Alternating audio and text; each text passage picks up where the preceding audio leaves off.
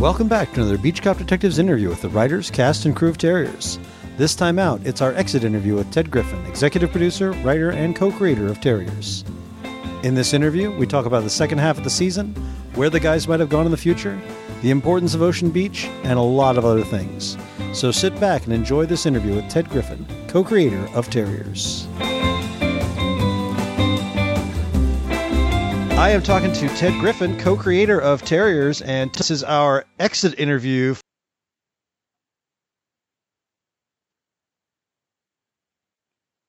Uh, great talk to you, Randy. Thank you for all you've done uh, podcasting the show so far. However, final judgment awaits. That's I haven't heard the last couple episodes, so it's, it's possible I might just just totally blow the landing. Yeah, you might torpedo this thing. Yep. so I'd like to talk a little bit more about your sense of uh, Ocean Beach in San Diego. Can you were there particular favorite locations you had, or anything where locations uh, sort of sparked a story? I mean, one of the, the odd things about this was because the writers' room was up in L.A. There it was sort of like two units of an army. There was the the front line, which was shooting down in Ocean Beach, and then there was uh, if I'd been in the military, I'd know the terms here.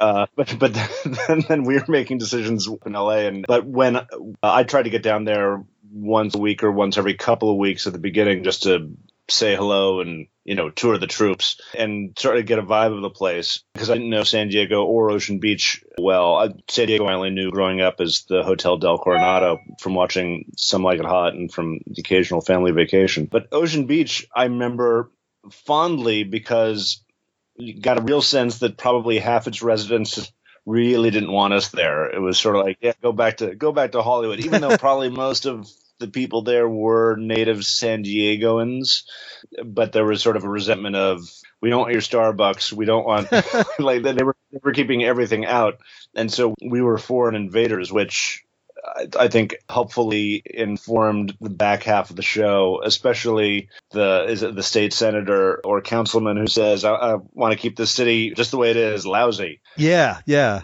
Because I, you, you recognize that sort of protectionist. We like the, the way things are, and please don't improve our our neighborhood so that you can kind of get affectionate for a joint like that that wants to freeze time in a way the diner we shot at, uh, the name is escaping me, but I'm Facebook friends with Ted, who runs it. They were very accommodating, which is tough when you're doing a TV show and you have to go back every once in a while to a location because they can start getting tired of you and not want you back for lots of good reasons.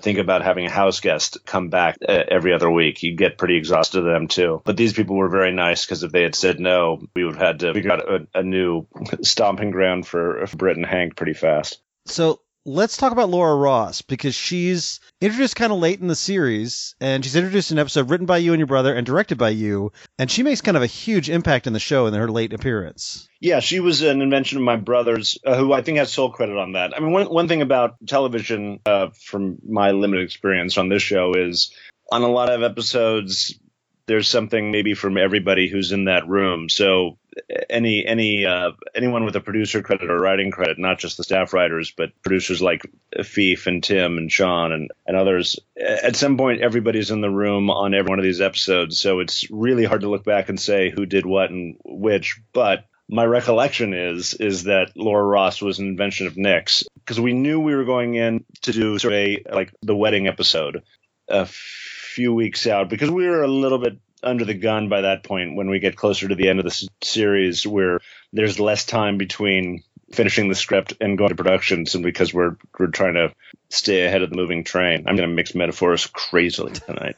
and so he came up with it and I don't quite recall what the inspiration was. Something almost suggests this is a, a, strange reference if you don't know it. A movie called The Parallax View mm-hmm. with Beatty, and there's a um, a character played by Paula Prentiss, who's a reporter who's sort of onto something, who then gets sort of dies mysteriously. I, I don't know, uh, like looking back into the movies we were talking about, cause, simply because that's a paranoid political thriller of the 70s, which were which was always sort of in the ether when we were looking at uh, the grand plot of Terriers, of the uh, conspiracy plot of Terriers. That was one of the movies I think that we chatted about a little bit. I always feel like I give you about a seven minute answer to what really should be a 20 second answer. No, no, I count on those seven minute answers. I'm totally down with seven minute answers. Otherwise, it assumes my questions are better, and I, that's no good. So I, I, I like the long answers. Uh, one other thing about Laura Ross is also we felt at that point in the show it was important to sort of bring up a a new major female character because in a way Gretchen is married and so in a way no longer in dramatic terms viable to Hank and also because we knew that Katie and, and Britt were breaking up that we needed a female in the mix and also somebody to sort of I guess just even play because Laura's not a love interest for Hank but there's just a it's a non-love love interest in a way. There's there's a chemistry in us of it might have gone that place, but they're not in the place where they can be romantically involved at this point. They're both focused on other things. Yeah, and it's also one of those things about movies, which is always a little bullshit, is when your lives are in danger and you're trying to figure out what the hell is happening in your town. It's really a tough moment to fuck for the first time. Yeah. uh, movies take the time out for it, but we just sort of thought, I'm not sure if these people would say, you know what, hey, let's uh let's go get a cocktail. Well, especially Hank. Yeah. I had a question about Gretchen. There are a couple episodes that make reference to her work. Uh, she mentioned the city council thing. Do you guys have do you have a sense of what her job was? Going into it at the top, I think we left it fairly loosey goosey so that we could plug it in when we needed to, which was what we did. Okay. There's there's some things I've learned about TV of like, okay, we could introduce this character now but if we if we see this person for like two lines, we're only going to cast somebody who's going to take a role that's two lines long. So if we need somebody significant later, I mean, take for example Jason. Okay, so for instance, if we had introduced Jason, uh, the fiance, in an earlier episode, and he's just like across the street waving at Gretchen, uh, we can't bring in a, a, a better actor later on to play him because we just established him.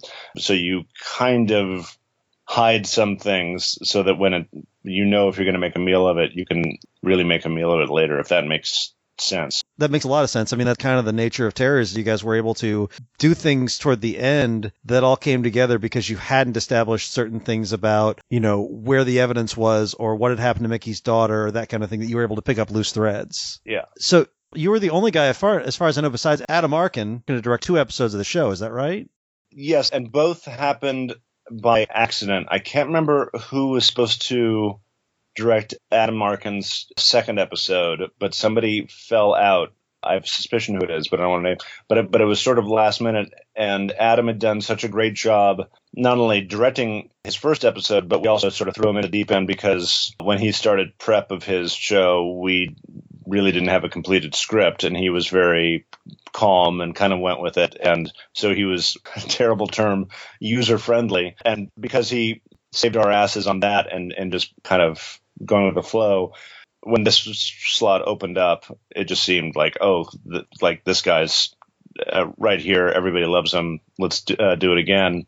And then kind of the equivalent happened. We had another director lined up for the finale and he got a pilot to go direct, which is financially much more attractive.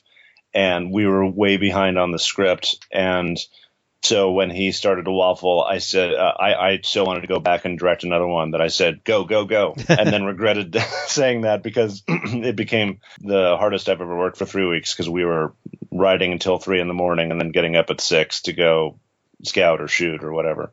Fun times. You talked about the long hours and everything. Can you talk a little about what was what was fun about it? What was terrible about it? Go back to the metaphor of an army. When one episode is in production, there's another episode which is in pre-production. So you have next week's director out on location scouts and figuring things out and usually with a, production designer available to the director, but the DP is not. So you're figuring a bunch of things out, but you're not not like with a movie where sort of everybody shows up for prep and then they go into production and you're kind of as a director you're an advanced man and then you show up and you kind of know what's going on but a lot of people are new to it. So it's it's a lot more seat your pants which is scary and fun and also is creatively challenging in a best way and you really have far fewer options and you have to make the best of that as opposed to let's say some film directors who say well i really wanted the clouds coming in from the east so let's wait on a beach show, it's like, all right, here's what we got. It's raining. All right, this scene takes place in the rain.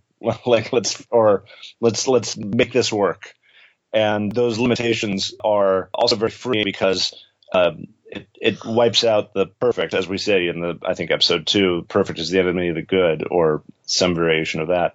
And so uh, you're you're scrambling just to put something together that is the the best that can be. thing I noticed in, in the later run is that there are a few shots where there are planes going over. Yes. Was that deliberate? Was that a deliberate visual nod? Was it a metaphor, or was it just that's what happens if you film in California? deliberate in the finale specifically since since at that point yes we the the jig is up of, of planes meaning in the finale i think the opening shot is hank watching a plane go overhead which is a which was written and it's a sound effect so we didn't we didn't get a 747 to fly over us just for Donal's off camera work but in the uh, and i think later and there's a shot where the guys are driving with Laura Ross to go find Mickey's daughter, and they're heading down a highway, and you see a plane Mm-hmm. coming in f- to land over them. That is a visual effect. We managed to take that car shot and graph in a plane. So it was not that we were just getting extraordinarily lucky with actual uh, planes passing by. That's what I thought. I suspected it was a metaphor, but I thought, well, you know, maybe it was just lucky, but it, it plays very nicely. It definitely reinforces visually what's going on for anyone who's not forgotten by any means, but it's, it's just a reinforcement.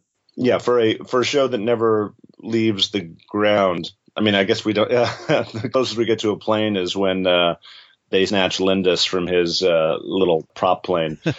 Chinatown, you have lots of water imagery, or you- you keep on coming back to water, water, water. Uh, we don't do that quite as much, but towards the end, we tried to. So I have episode specific questions as always. In Agua Caliente, we see that Ray was sort of the violent one, but Britt is also when pushed in this last in this last half season, he can be very violent. Uh, in your mind, do you think he was was he a non-violent criminal or was there violence in his past? I think he's a non-violent criminal. I think there's something still youthful in Britt, which lends itself to impulsive violence or not thinking through. Also, I, I just think anybody sleeps with your uh, the love of your life. Uh, some guys are just going to explode like that. So I don't think it was ne- uh, ever sort of part of his character, but he just couldn't. He just couldn't let that go. I've never thrown a punch in my life, or thankfully had one thrown at me. But I think when we were doing Terriers, there was somebody who I desperately, desperately wanted to do that to. And it was only jail time that was like, it, it, it was the first time that I realized, oh yeah, jail really is a deterrent because as much as I just want to smack the guy once, I really don't want to go to jail. Uh, and I think that was, uh, th- there was a little bit of that of, of kind of getting that out of my system and, and telling me, yeah, yeah, you don't want to, you don't want to go to jail. So that was, uh, at least from my memory, that was the, uh, the impetus for that. Michael Raymond James mentioned that he always thought Brett Brett had sort of a rougher past than Hank. Did you have any notions for his youth and his backstory, that kind of thing, or was one of those things that didn't come up? I think we talked a little bit about because in, in television, especially as you go on, there always becomes the question of like, well, do we have a, an episode where we get to see Britt's parents? And if that was the case, is it a mother? Is it a mother story or a father story? Something that had we had we gone forth uh, into later seasons, we may have dealt with. So I think we kind of talked a little bit uh, vaguely about that, but again, sort of keeping our options open in case a certain actress was available and not a certain actor. And now it's a mother story. We wanted to stay nimble on that. So, but but I think the assumption was that Britt had had it rougher, probably some sort of single parent working class upbringing where Hank and Steph probably had something a little bit more stable and slightly intellectual, but with its own bag of crazy involved. Tom Feaster, who uh, recorded episode with me, he's a comic book artist. Who, by the way, if you ever do decide to do a Terriers comic, he would desperately love to draw it. Not an impossibility. He mentioned uh, obviously Gustafson needed a new partner, but what was sort of the thought process in developing Reynolds? Like, what was what was the character about? I know there's a story behind how Reynolds, how the actor became the the actor, though. Mm-hmm. I'm trying to think of what influenced Reynolds. First of all, there's a long history in, in sort of, I would say, in detective fiction. And I'm thinking like Maltese Falcon. I'm thinking uh, Chinatown, even of sort of like the second detective who's sometimes either a little bit of the butt of the joke or who's not as close to our detective as the other guy who who maybe is the slightly more skeptical of our protagonist. I'm, I'm thinking now there's a, a dust up that happens between Nicholson and Perry Lopez's partner in Chinatown where they almost have a little scuffle. some characters are born out of dramatic necessity because in a way you it's always good in a in a story to have have a newbie have somebody say wait wait what are you guys doing here uh, as and a, a, new person is allowed to ask that question or a reporter or somebody applying for a job whereas if you have somebody who's known the characters forever saying what's going on it's like why are you asking that you're you're just uh, you're saying that because the audience is saying it. You're not saying it because the characters. I don't know if that makes sense either. But so Reynolds was, by virtue of being slightly newish to Gustafson, a way of adding in a different layer of conflict with Hank and also a way of sort of getting some a useful information device because uh, another trick of writing is you're you're always trying to spare your main characters from delivering exposition because it's kind of boring uh, so it's just a, in a way, Reynolds is also a trick of, oh, here's here's going to be Mr. Exposition, but you, then you try to keep that from being too flagrant by turning him into a serial rapist. uh, along lines of uh, Reynolds, that we get to Gustafson, who in episode 11 see that he had a reason to think Hank might have planted evidence on a rich guy back in in episode one. Mm-hmm. You built like, did you have any idea why Gustafson and Hank had had a falling out, and that it was related somehow to him doing something to a rich guy, or was that just the fates aligning? We were keeping our options open, which is a very nice way of saying I hadn't a clue. I just knew that we would have to come up with something. And so on this point, I would like to salute and kowtow to Tim Minear, who I had not worked with before, Terriers. And when this problem came up and I kept on sort of kicking the can down the road of like, I don't know what to do there. And he was, he said, I'm going to do this episode. And I said, great, figure it out. I don't know. And that episode is so when I said before that every other episode there's a piece of this or that from somebody. Uh, the only episode I would say is an exception is Sins of the Past, which is Tim Minear 100%. And, and it's arguably my favorite episode, which bothers me because I didn't have a thing to do with it, but he's he is the genius behind being dealt a hand of cards and coming up with that winner. So I'll uh, I'll credit him. I have episode twelve questions. One is that, and I, and I understand the characters are fictional. I'm not a crazy person, but this question still sounds kind of ghoulish to me, so forgive me. But with Jason dead, it possibly would have seen Hank and Gretchen reconcile. Is that something that would, would possibly have happened in a, in a theoretical season two? I don't think so. I mean, I think I think Gretchen's moving on is even beyond just Jason. The saving grace is that like Jason volunteers to be a part of this, and it's his community that's getting threatened too, and he's a good guy. So it's not like Hank gets him killed. However, it's just that he does become part of the collateral damage, which is Hank, and sometimes Hank doing good. So one of the tricks of season two would have been what are we doing with Gretchen? Because in a way that's that emotional story really is done. And we were beginning to kick around how to make use of her, possibly have her and unknowingly involved with a new villain, but it was a bridge we never had to cross. But I I think they're they're done. And actually, probably two of my favorite scenes in that finale are one where she tells Hank to go go get him when she sees him, uh, visits him in jail, and and says, "Whoever did this, don't let him get away with it." And then their their final goodbye when she's selling the house. It's one of those things where when you make a show, you sort of fall in love with things that maybe the audience won't, because they're per- personal to you or your memory of the moment. They shouldn't be the, an audience's favorite scenes necessarily, but those two scenes always kind of resonate with me another episode 12 uh, scene that I really liked was Laura and Katie sort of get this scene where they talk about the men of their lives, and I realized that we hadn't seen the two of them interact much, and it kind of made me sad that we we didn't get more, we didn't get to see more of that. That we might have seen more of that in the season two. Yeah, there's a term for this: the Bechdel test. The Bechdel test, and I think we were probably talking about that in the room that we needed a scene just with them because we hadn't really managed it all season. I mean, at that point, because Katie is so on the outs with Britt, it was a useful way of keeping Katie in the show by having her come see Gretchen. So there are some things you do sort of out of I'll say necessity, but it's because it's hard to say what their relationship would have been like. Uh, I mean, we were there's some places in the show where I feel like it's a little, like, a little creaky. Like I, I don't know if if Gretchen mm-hmm. and Jason would invite Hank to their wedding. It's a kind of an odd thing to do, but well, it's Ocean Beach. Maybe people, people do some odd things. um, and and inviting Britt and Katie was also like maybe a little bit of a stretch, maybe less so. But I don't think we had, had worked out quite w- what all that background was. But certainly, I like having that scene there because it's just gets the dudes out of it for once. So the finale. Yeah. We get the sense that Cutshaw is being set up as the bad guy for season two. Had you done any thinking about where that might go? Yeah, a little bit. I mean, we thought about that he wouldn't be necessarily the first villain of season two, or he'd be somebody who might always kind of be out there. And it also depended a lot on Neal McDonough's schedule.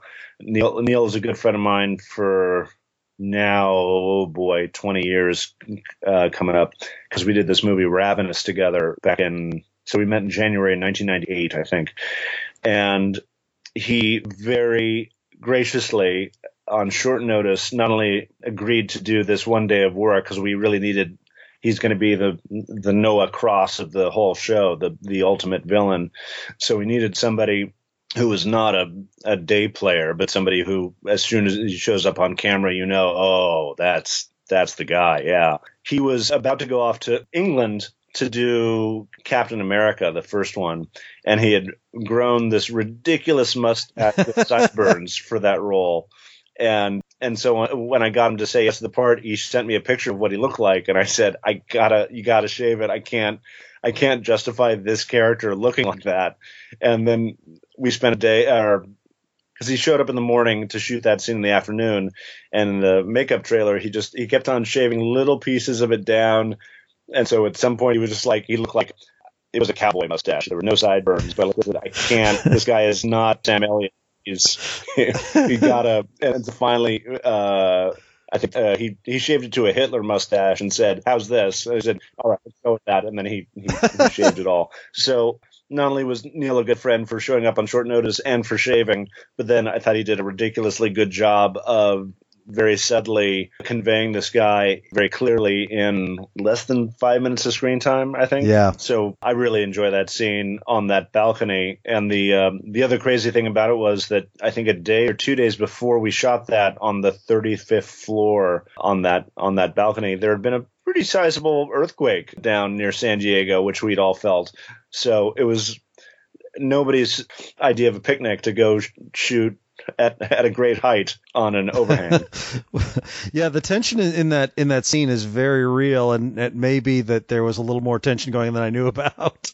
Yeah, uh, Neal McDonough, I, I I love the character he played in Captain America, and I can't believe he actually grew that mustache, and I can't believe he shaved it off to flint terriers. It's amazing. And then grew it back. that's that's amazing.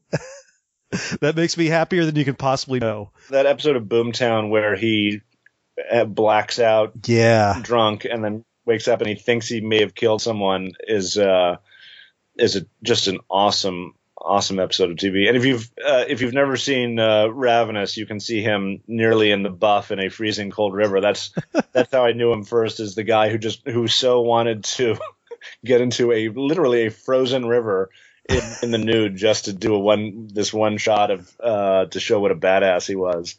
Well, he, he's amazing. I'll follow him anywhere, so I'm, I'm always happy to see him turn up. So that was a, that was a, a treat. So, given that everyone has pointed out to me how much Terriers is your voice, I feel like you may be the best person to answer this question.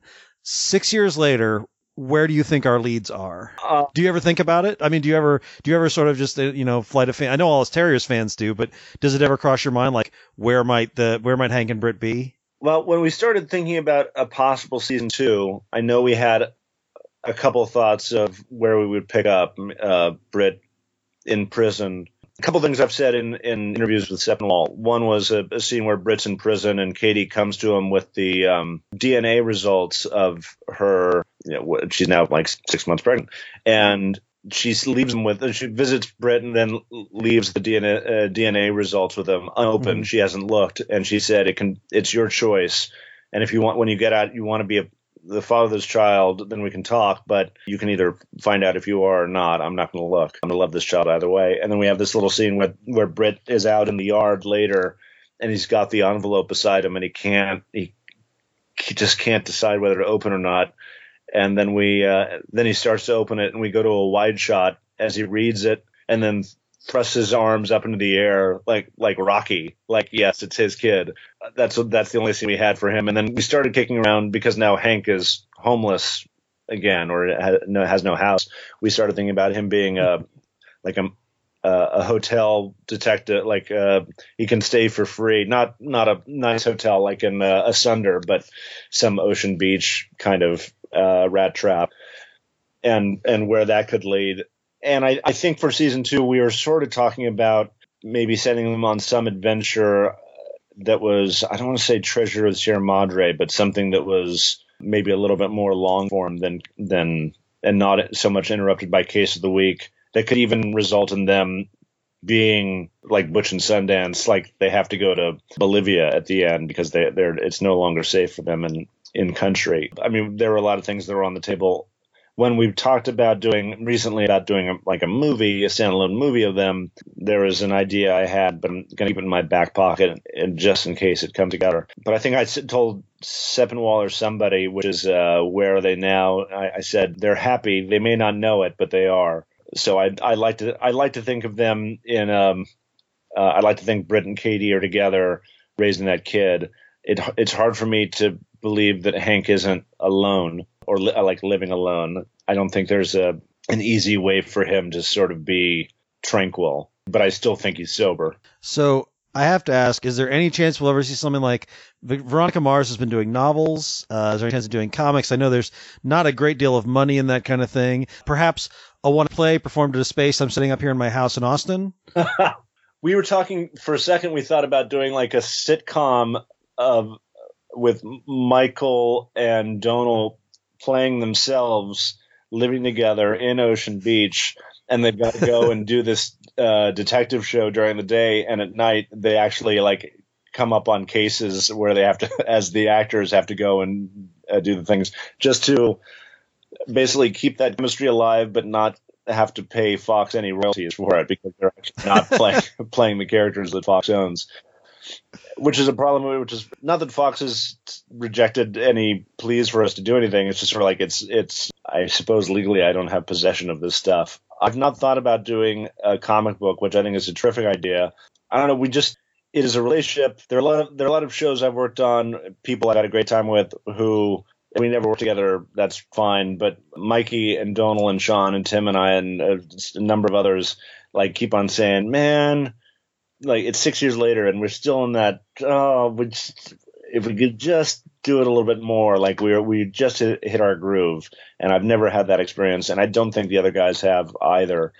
So it's it's not something that's out of our system. So I hope I hope it comes up, and I hope it's with the bummer about doing a, a, comic book or a novel would be it's not with them, and and that's right. Really, a majority of the fun was it was a great great gang. So, final question is, uh, yeah. Uh, Terriers fans like myself, we're fans of, of your stuff and beyond Ocean's Eleven, Matchstick Men. Uh, I know you directed an episode of Mad Dogs. Where can we look for more of your stuff, either now or, or hopefully in the future? I ask myself that question every day. Uh, there are things in the works. There's nothing that I can say. Oh, tune in, tune in this fall. Uh, if you want to see some of my acting ability, Wolf of Wall Street is on Netflix. You can see me in that yacht with Kyle Chandler and Leo DiCaprio, not saying a word. That's how lousy an actor I am. Usually, if anyone asks me what I do for a living or ask me what they sh- should watch of mine, I just say, please watch 11 hours of this television show. It's uh, uh, and if not that, watch a 10 minute commercial that I made. I'll plug this. There's a 10 minute uh, commercial called The Key to Reserva, which um, I sort of conceived with Martin Scorsese. I wrote, he directed, and it's for a Spanish sparkling wine called Cava Freixenet. But the ad is on, I think it's on Vimeo, is probably the best quality. And it's a sort of a salute to Hitchcock using the product, this this uh, sparkling wine, as the MacGuffin. And this this predates Terriers. It was done in 2007. So uh, until until something new comes along, I'll send people back to that. I haven't seen it, so that's that's something new for me, which is all I wanted. if you're a Hitchcock fan, I, I, I, hope you'll like it. And um, I'm, I have a soft, real soft spot for Ravenous. So if people haven't seen Ravenous, uh, they they might dig that. It's a very peculiar piece, but take a look. Well, Ted, I want to thank you again for doing this interview. I want to thank you again for creating my favorite show of all time, and and for being so helpful. People don't necessarily know, but all the reason this has been so successful, the reason I was able to talk to Donal Logue and Michael Raymond James and Shawn Ryan and Tim Minear and everybody I talked to is that you have been so helpful in reaching out to people, using your content, sort of make this tribute to the show, and I, I very much appreciate that.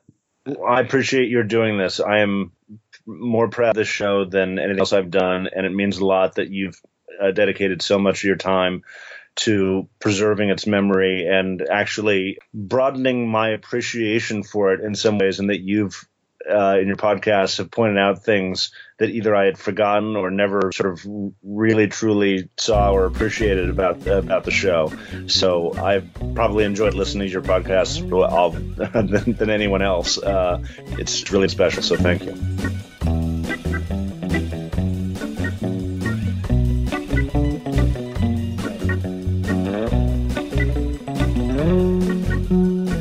Cop Detectives is an independently run podcast co-produced by Randy Lander and Grant Davis from the TV Dudes and part of the Permanent Record Network. Music for this series includes the surf music tracks Happy and Whimsical by Paul Tayan. To hear more of his work, go to soundcloud.com slash Paul Tayan. Artwork for the show is by Nate Bliss. You can find him at n8bliss-art.tumblr.com. You can like us on Facebook at Beach Cop Detectives and on Twitter at Beach Cop Podcast. You can hear weekly TV commentary by Randy and Grant at thetvdudes.com. Thanks for listening.